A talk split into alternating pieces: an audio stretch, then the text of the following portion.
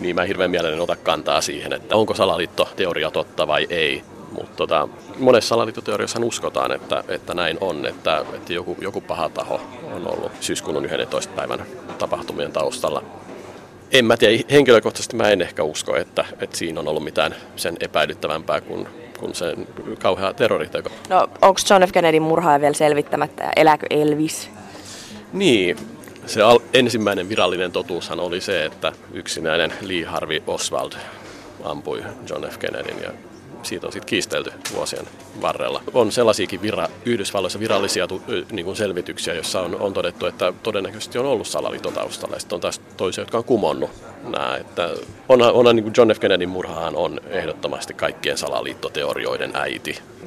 No, mutta siis kuulostaa nyt siltä, että sä oot tutkinut salaliittoa, mutta sä et itse usko yhteenkään salaliittoa. No, ei salaliittoteorioita.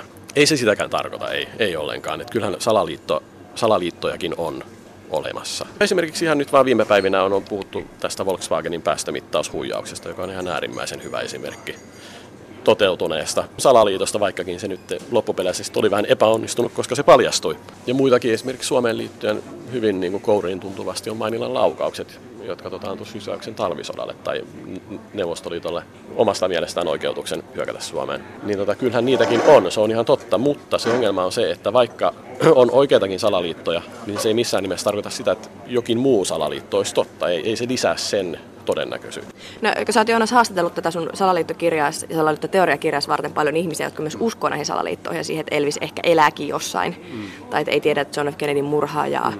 niin oliko sun oma usko koetuksella missään vaiheessa, että alkoiko tuntua joku salaliitto siltä, että hei, ehkä tämä pitääkin paikkaansa?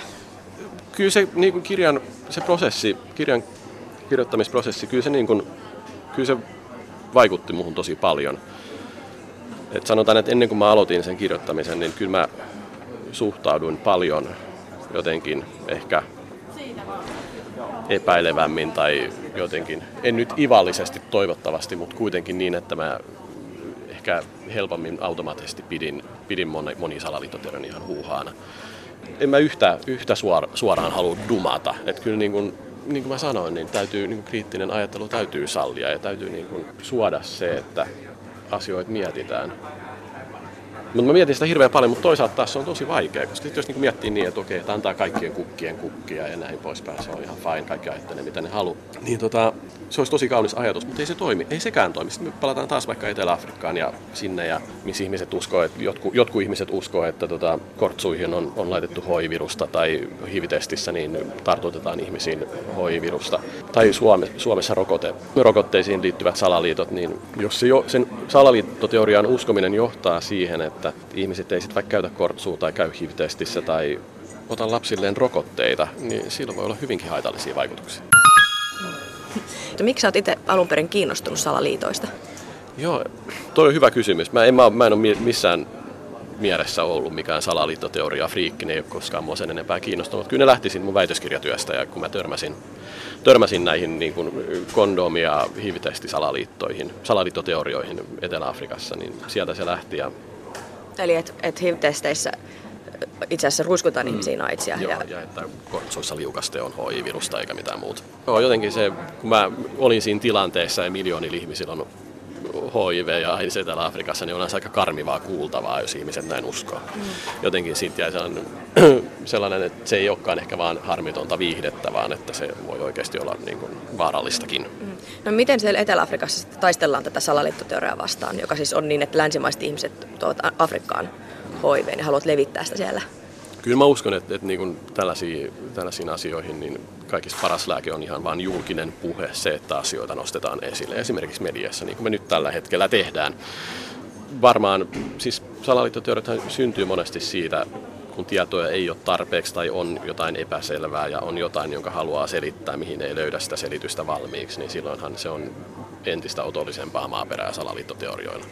No, m- miten pieni ihminen voi tietää sitten, että mikä salaliitto voisi olla totta ja mikä ei?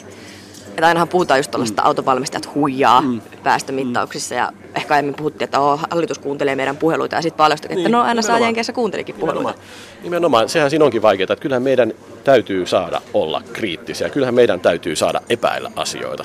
Miten sitten erottaa sellaisen niin kuin terveen kritiikan, sellaista ihan poskettomasta huuhaasta, niin se on tosi hankalaa. Se on tosi hankalaa. Siellä on ehkä Mä, mulla tulee niin sellainen mieleen, että ehkä joidenkin hälytyskellojen pitäisi soida, jos, jos tota, esimerkiksi toistuu tietyt hyvin tyypilliset teemat salaliittoteorioissa, kuin esimerkiksi tietyt toimijat, juutalaiset vapaamuurarit ja sitten niin vieläkin salais, vielä salaisemmat järjestöt, illuminaattia, maailman herruuteen pyrkivät uusi maailman järjestys, salaseurat ja muut, niin se on ehkä sellainen seikka, koska ne esiintyy niin monessa, niin voiko se oikeasti olla niin, että ne on niin kuin kaiken pahan takana.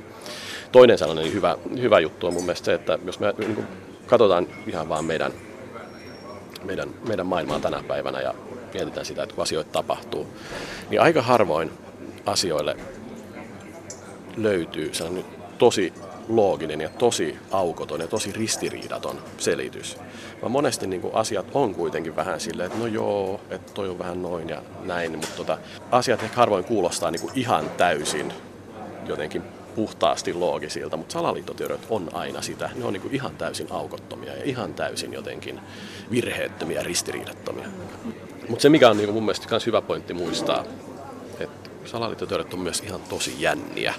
Ja ne on niin kuin ihan äärimmäisen, ne tuo sellaisen niin kuin pienen ehkä jännitysruiskeen meidän elämään.